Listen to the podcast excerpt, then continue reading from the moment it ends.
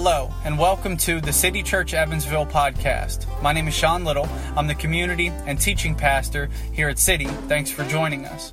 Last week, lead pastor Jeff Kincaid began a new series on Habakkuk. The subtitle is Trusting God in Troubling Times.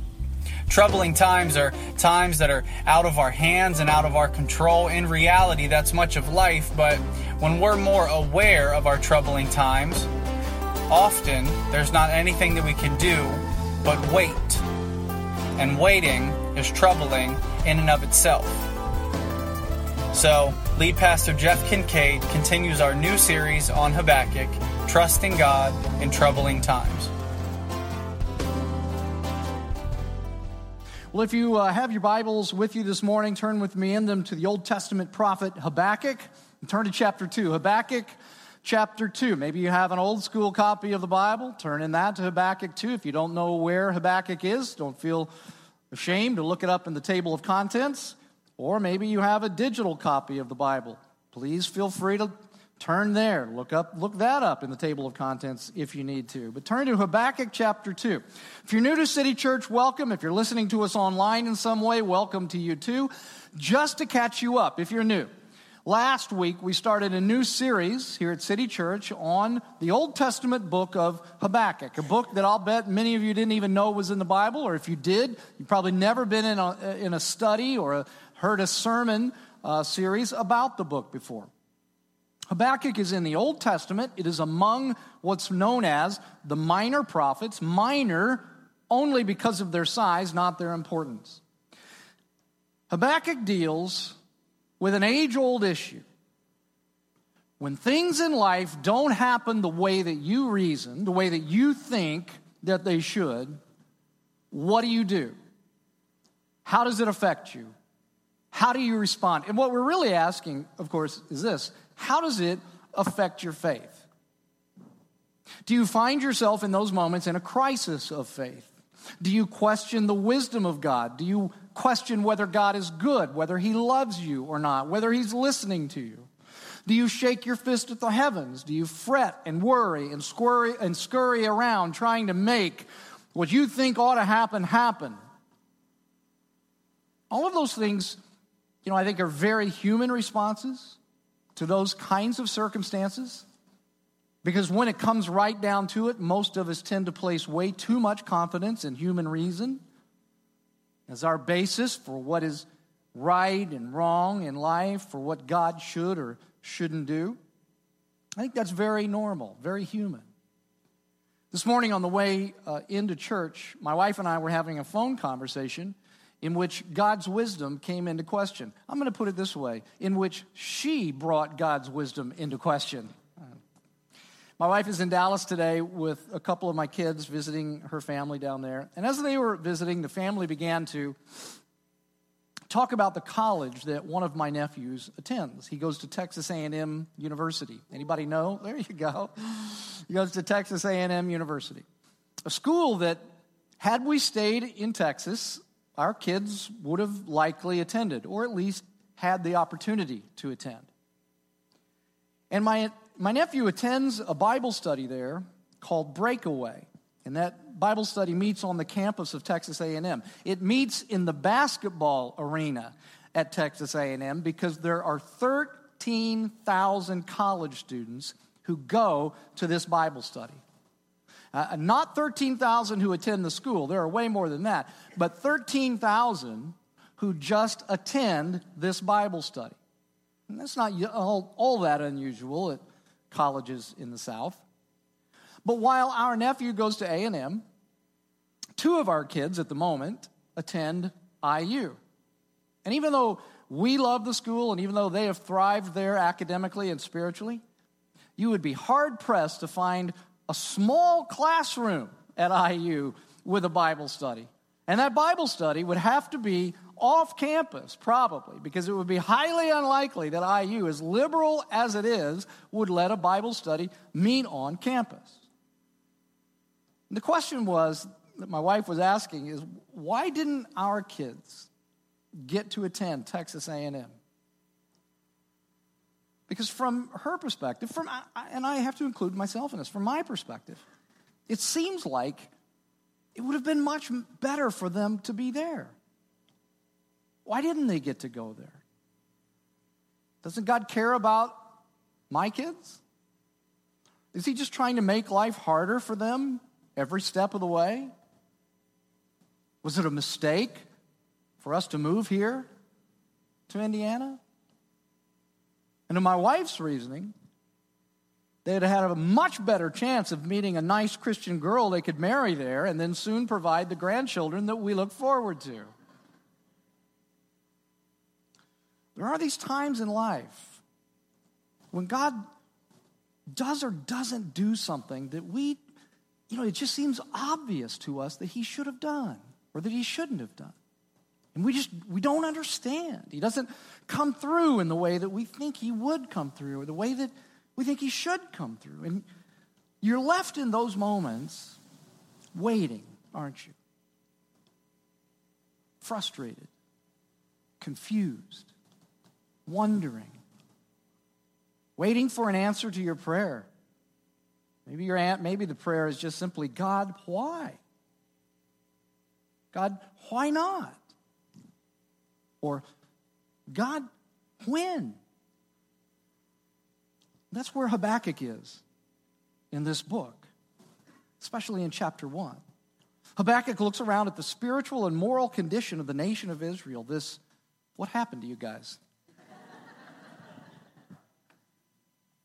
Habakkuk looks around at the spiritual and moral condition of the nation of Israel, this nation through whom God had promised that he would save the world, and he's confused and he is frustrated that God isn't doing anything about the evil and the injustice of the nation. And in his confusion and frustration, he questions God. And in return, God tells him, He says, I've got a plan, but if I told you my plan, you wouldn't believe it. He goes on and he tells Habakkuk, he says, I'm going to bring, I'm going to deal with Israel's evil and, and violence and injustice. I'm going to do it by bringing the violent, unjust, treacherous Babylonian army to carry the nation of Israel away into exile. In other words, I'm going to I'm going to use evil to combat evil. What happened to me? Uh, we, I was told before the service started we had a problem with our computer back there, so they're fixed. They've, they've got it. You, do you have it fixed? All right. Please show your appreciation to the guys in the tech booth back there. Anytime anything goes wrong, they look down at this, they look down like that, which means it's this idiot's fault. That's what they're really saying when they yeah, no. So he tells Habakkuk, I'm going to deal with evil by bringing in the evil Babylonians. And, and Habakkuk is, is, I mean, that confuses him even more. And his response to God in chapter 1 was something like this Are you crazy? You're going to bring evil to deal with evil? That's your plan? That makes no sense at all. Which is, of course, exactly what God had predicted when he said, You wouldn't believe it if I told you. I want to pick up the reading now in chapter 2, verse 1. And this is this is after Habakkuk finishes this question, this maybe you'd even call it a complaint about how bizarre he thinks God's plan is. Chapter 2, verse 1. Habakkuk says, I will stand at my watch and station myself on the ramparts. I will look to see what he will say to me and what answer I am to give to this complaint. Verse 2 Then the Lord replied, Write down the revelation and make it plain on tablets so that a herald may run with it. For the revelation awaits an appointed time. It speaks of the end, and it will not prove false. Though it linger, wait for it. It will certainly come and will not delay. See, he is puffed up. He's talking about the Babylonians here. His desires are not upright, but the righteous will live by his faith. Now, one quick note before I get into what I really want to talk about this morning.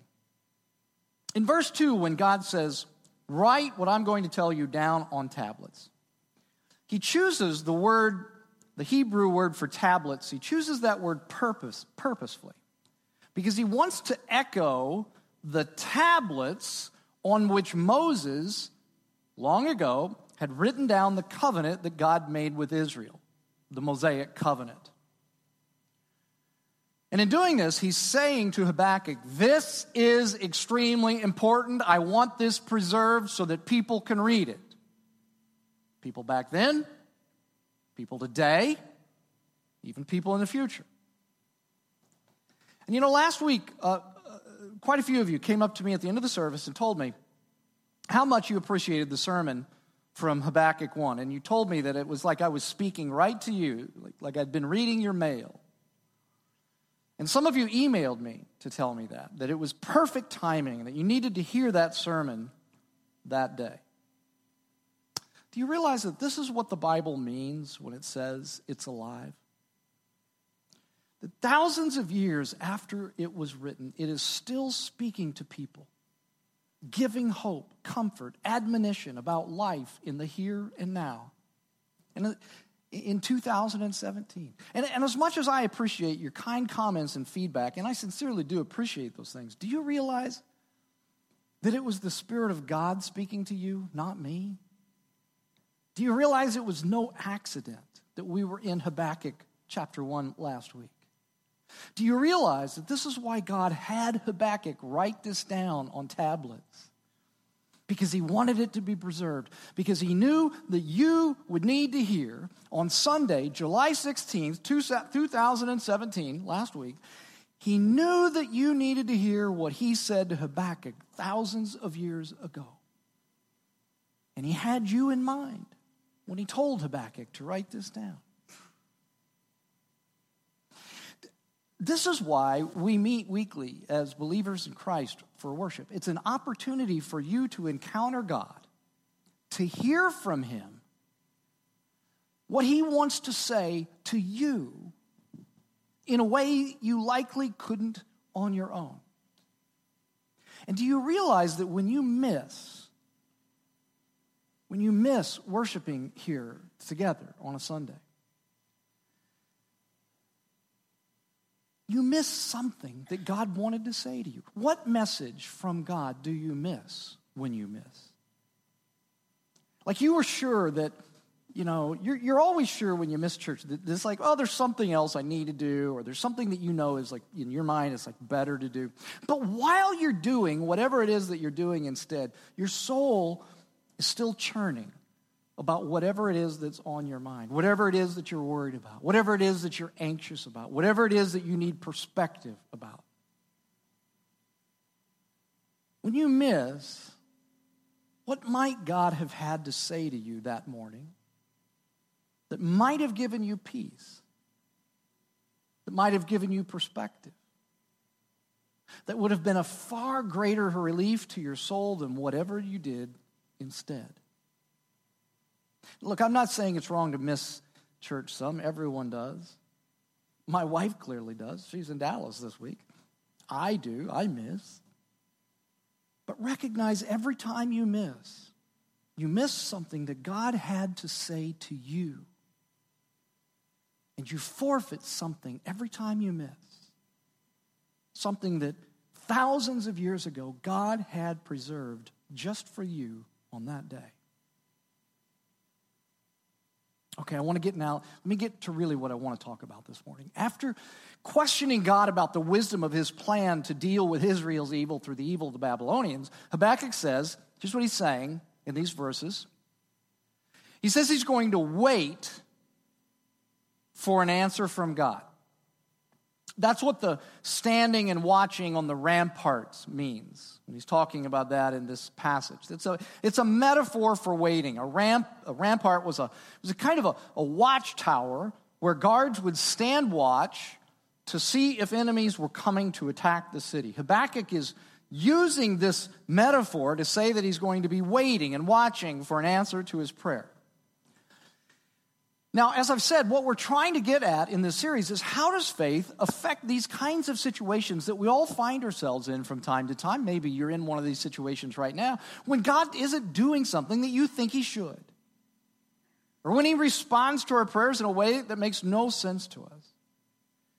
And what I want to key in on this morning is the topic that Habakkuk brings up of waiting, because Because more often than I like, frankly, that's the place we find ourselves in, isn't it? Often.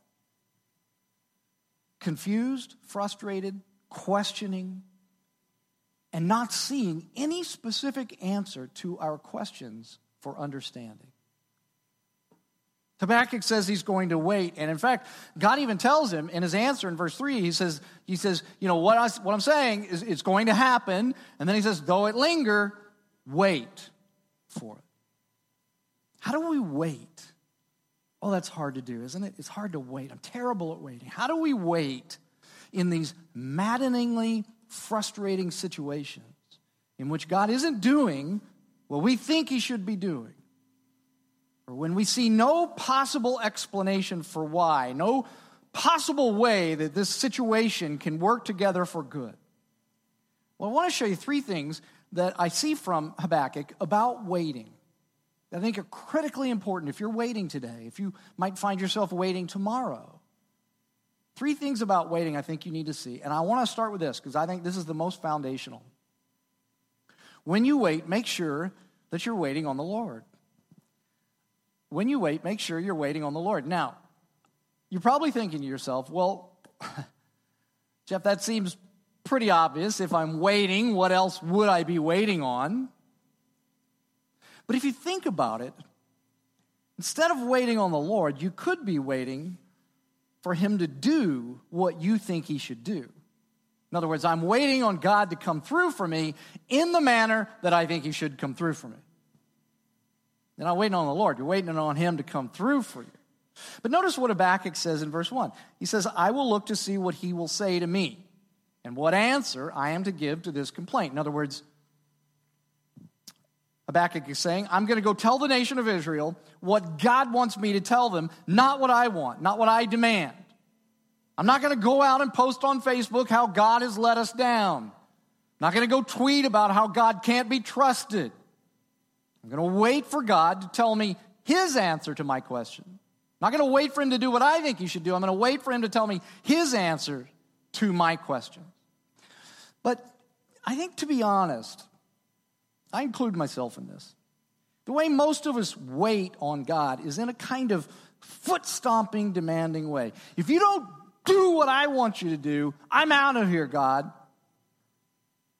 I'm not going to believe in you anymore. You can't possibly exist. If you don't do what I want you to do, I'm gone. Or at least I think that's how we wait in the early stages of our relationship with God when we first trust in Christ. And you know, it kind of makes sense that we would do that because when you trust Christ, when you're first in the early stages of your relationship with Christ, you probably trusted Christ out of some need, out of maybe you felt empty, maybe you felt meaningless, maybe you felt guilty and you wanted forgiveness, maybe you needed uh, hope and you found that in Christ. You needed, He gave. But if your relationship stays at that level, of simply looking for God to give you something, you end up treating Him like a vending machine rather than a person. And by the way, do you understand that God is indeed a person? Actually, three persons Father, Son, and Holy Spirit, each their own distinct person, and yet each fully God at the same time. But instead of treating him like a person, you treat him like a vending machine. How would you like to be treated like a vending machine? Like I'm with you as long as you, I punch the button, you give me what I want. How would you like to be treated like that? I, I, I will tell you that one of the, and I'm not saying this to make anybody feel sorry for me, but one of the occupational hazards of being a pastor is that this is often how you are treated. I can't tell you how many people over the years who have sworn their love and loyalty to, me and as long as I did what they wanted me to do, they loved me and they were loyal. But as soon as I did something that they disagreed with, something that didn't, uh, you know, wasn't consistent with how they thought I ought to act, as soon as I did that, they fired off a scathing email and left whatever church I was pastoring. treating me like a vending machine. When you wait on the Lord, when you wait on the Lord, you're not waiting on the answer that you want. To wait on the Lord means to love God for who He is in and of Himself, and that means to be faithful to Him even when you're getting nothing out of it at all, or at least it seems that way. Even when you don't understand, even when you can't make any sense out of your circumstances. That's what it means to wait on the Lord. I trust you. I'm waiting on you. Not what I think you ought to do. I'm waiting on you. Even if I don't get it, I'm with you. And I, I, think you see, it's only in the midst of those kinds of situations when God doesn't act in the manner that you think He should, it's only then that you have the opportunity to turn your relationship with God from merely an exploitative one, which is where many of us are, Frank, where you just love Him for what He does for you. You have the opportunity in these situations to turn from that kind of exploitative relationship into real love.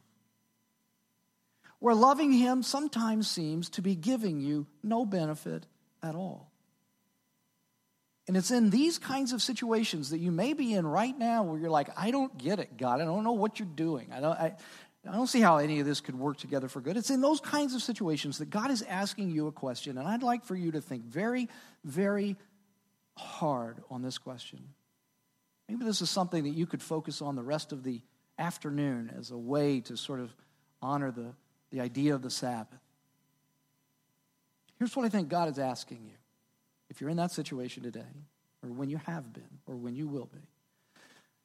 Are you in this relationship for me to serve you or for you to serve me? Are you in this relationship for me to serve you like a vending machine or for you to serve me? I just want to pause for a second here and I want the I want to just let the Spirit of God let that question sort of descend on your heart and mind for a moment.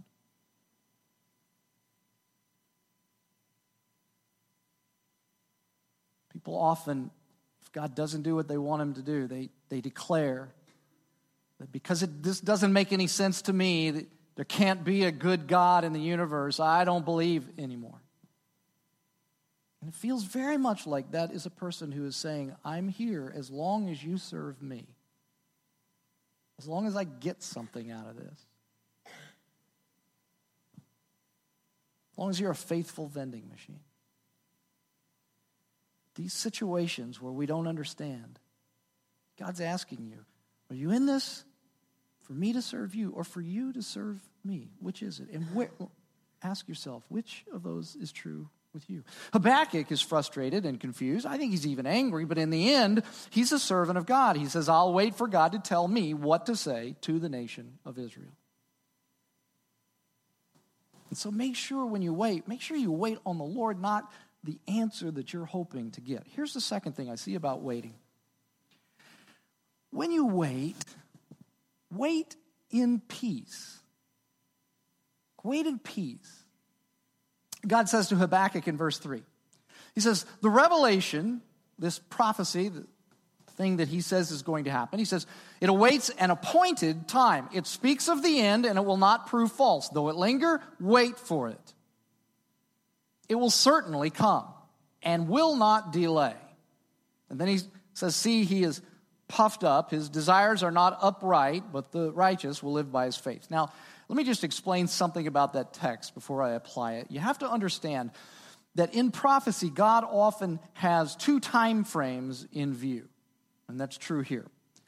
There is one time frame in view here that involves Habakkuk's immediate issue the Babylonians. Okay? And in verse 4, he says these people are puffed up, they're arrogant, prideful. And what he's going to say as we read the rest of the book is that he's going to deal with them, that they're going to experience the wrathful justice of God. Yes, they're a great nation right now. Yes, they're going to carry Israel away into exile, but they're going to get theirs. And indeed, they do. Babylon ends up being conquered. And the Persian nation, the Persians become their own great nation. And Babylon is gone, it's wiped off the face of the earth. So he's dealing with the immediate issue of the Babylonians. But there's another time frame that's involved here. And that's the end of history, which is yet to happen.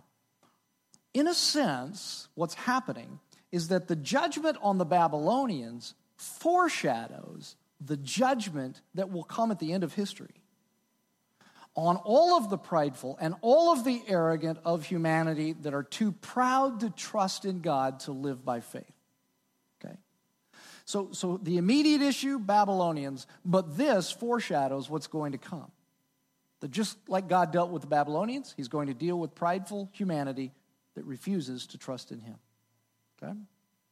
And he's saying it is sure, it is going to happen. Write it down, it won't delay. Now, here's the question understanding that, what can Habakkuk do to hurry either of these times up?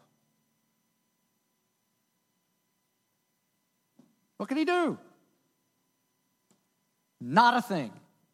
God says the revelation awaits an appointed time. It is fixed, it is set. It won't come a minute early and it won't come a minute late, regardless of what the timing is that Habakkuk would like to see. And so there's no point in Habakkuk scurrying around. There's no point in Habakkuk being anxious about all of this. It's going to happen at God's appointed time, and he can't change it. And so he just needs to wait peacefully. In fact, he can wait peacefully because God, who is greater than Habakkuk, has chosen the time, and it is certain that it will happen. Now, here's the thing most of us don't wait peacefully, do, do we? We wait with enormous amounts of anxiety. Like we want something from God, and until we get it, we are troubled and we are anxious because, because we place too much trust in our own reason. We worry ourselves to death with what if questions that may never happen. This is what is good for me, and I must get it, and I must get it now. And if I don't, then everything is bad. One of my favorite writers is a man by the name of Frederick Buechner. In addition to being a writer, Buechner was an ordained pastor and a theologian. And in one of his books, he's writing about a time like this that he experienced. It was about a time in which his daughter was anorexic. And there wasn't anything that he could do about it. He couldn't force her to eat, he couldn't coerce her into eating. He just couldn't do a thing about it but wait. I want to read to you a portion of what he says about that particular time. I'm not going to put it up on the screen like I normally do because I want you to get the mental imagery here. Because I'm going to ask you a question at the end. Here's what he writes He says, I think here of the Tower of London. More particularly, I think of that oldest part of it known as the White Tower, which was built by William the Conqueror in the 11th century. On the second floor of the tower, there is a small chapel called the Chapel of St. John. It is very bare and simple. It is built of uh, all of stone with 12 stone pillars and a vaulted ceiling. The chapel is very silent, very still. It's almost a thousand years old. You cannot enter it without being struck by the feeling of purity and peace that it gives. He says, if there's any such thing in the world, it is a holy place. But he goes on. That's not all there is in the White Tower. Directly below St. John's Chapel is the most terrible of all the tower's dungeons.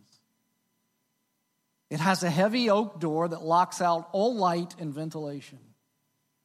It measures only four feet square by four feet high so that a prisoner has no way either to stand upright in it or to lie down at full length. There's almost no air to breathe and almost no room to move, and it is known as the little ease.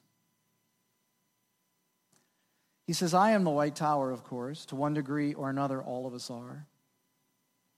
During the time of my daughter's sickness and its aftermath, I began to realize how much of my time I spent in that dark, airless, crippling place where there was no ease at all. Can you relate to where he was during that time in his life? Maybe you're there now. Maybe you've been there before. It seems so impossible to wait peacefully, doesn't it? To wait for an answer to your prayer, or even for understanding about why your prayer wasn't answered in the way that you thought it should have been. Whatever your situation that you're in like this today, could you say that you are waiting peacefully right now? Let me ask it this way metaphorically, are you in St. John's Chapel right now? Is your soul quiet, restful, trusting, whatever your circumstances? Or, metaphorically speaking, are you in the little ease? Your soul cramped, little air to breathe, maybe feeling panic, no light of God's grace and goodness shining in. Is that where you are?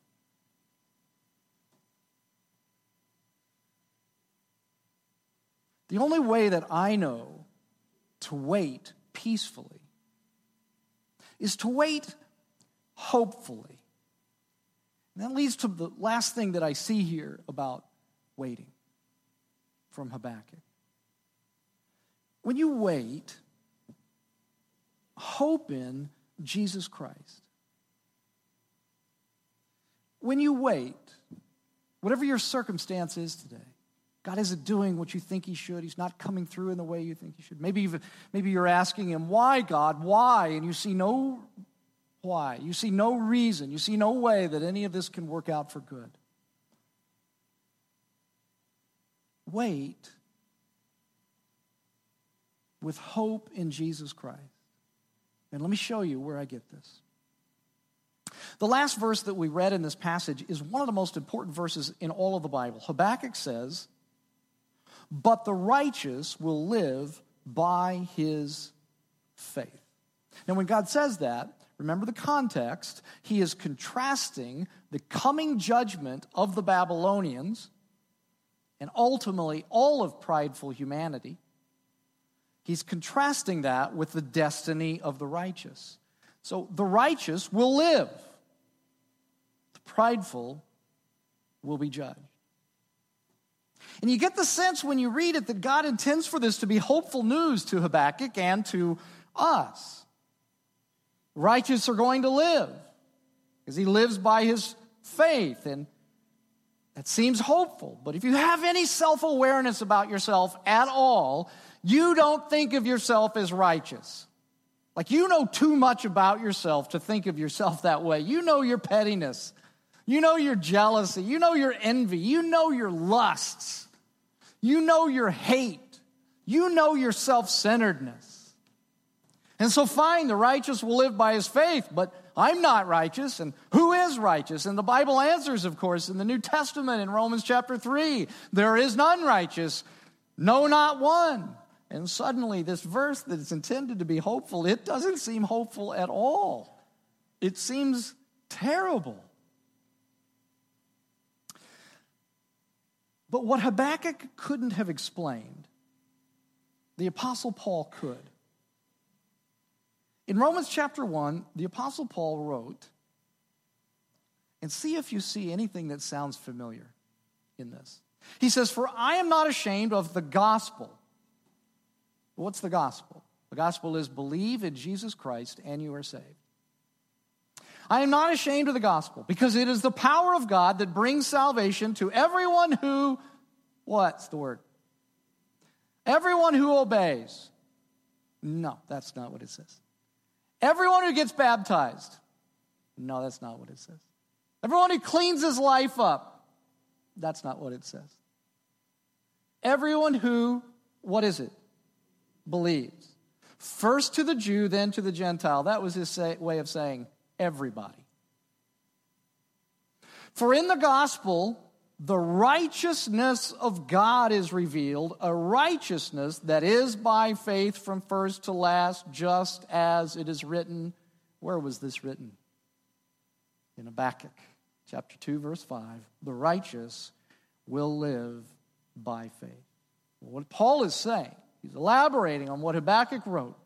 He's saying that the righteousness that Habakkuk speaks of in this verse is a righteousness that only comes through Jesus Christ. And so if you're sitting here today and you're saying, well, boy, I don't think of myself as righteous, understand you are correct, you are not. There is only one who is righteous. That person was the Lord Jesus Christ.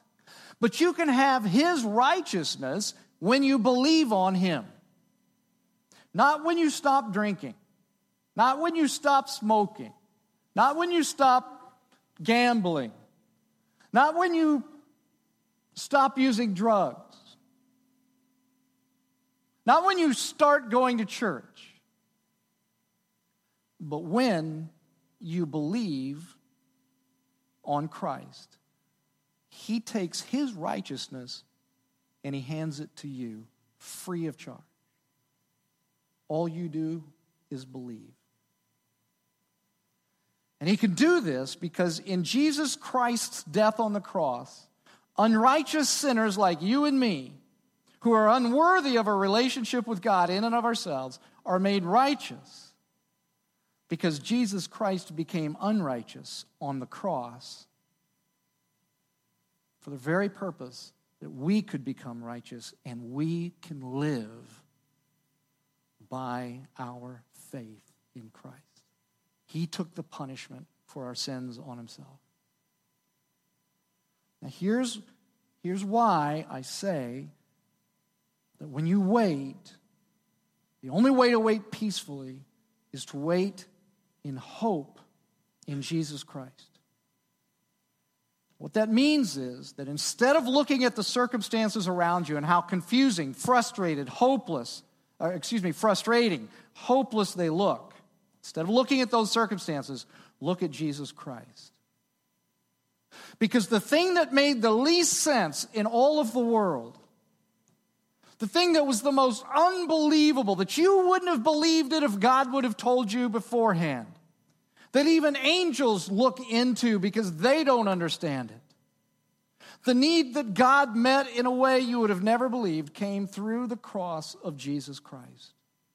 There, the greatest travesty in the world, the greatest injustice in the world, the greatest wrong in the world took place on the cross. And yet, out of all of that evil that made Christ suffer on the cross, and out of all of the injustice that was done to him there, out of all of that came your righteousness if you have believed on Christ.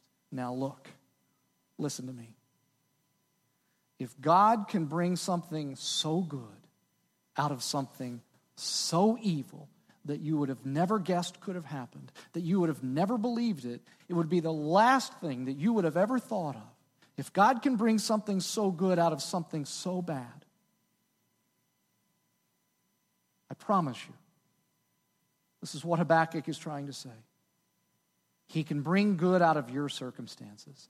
Just you wait peacefully. Looking at Christ, not your circumstances. And in the end, he will put all of the evil and suffering and injustice in the world to rights.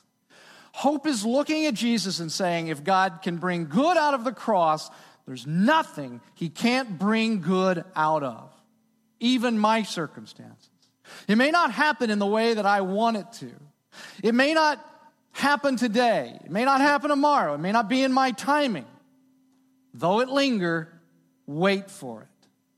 In some way, someday, my faith in God will be vindicated, that He will put all of this to rights, and I will see, perhaps in eternity, I will see how God used this according to His wisdom for good. And I know this because of the cross of Christ. If He can bring good out of that, he can bring good out of anything.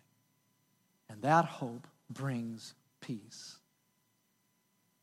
The Apostle Paul wrote at the end of the book of Romans, I would say this to you today May the God of hope fill you in the midst of your circumstances with all joy and peace as you trust in Him.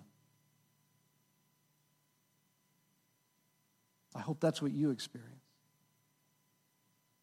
by hoping in the Lord Jesus Christ. Now, can I come full circle?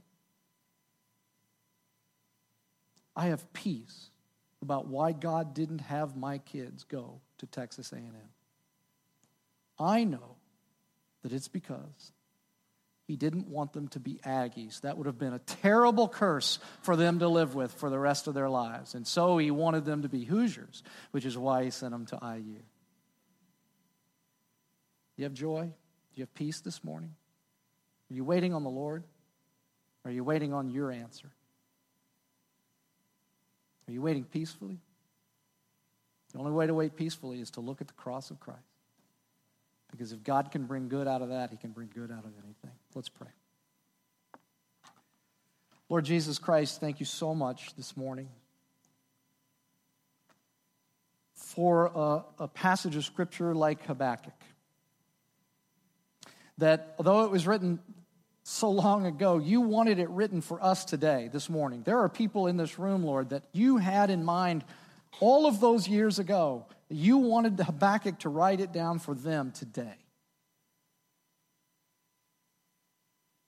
And Lord, I pray that today that you would take your through the power of your spirit that you would apply this deeply to the hearts of these folks. For those here today, Lord, that have may never heard that salvation isn't about obedience and it's not about being good and it's not about cleaning up your life. For those who are here today that may not have ever heard that before, maybe they've they've thought to themselves, you don't have to wait till I clean up my life before God would ever want me. Would you speak to them today, Lord? Lord, by the power of your Spirit, would you show them that what you want from them is not to clean up their life, but to believe in Christ, who was their life, who died on the cross for their sins. And then, Lord, for, the, for those that are here today that maybe they're dealing with some circumstance that they don't understand, Lord, would you give a peace today? You speak into their heart? know that you can and we know that you want to. Would you give them ears to hear? Christ's name we pray.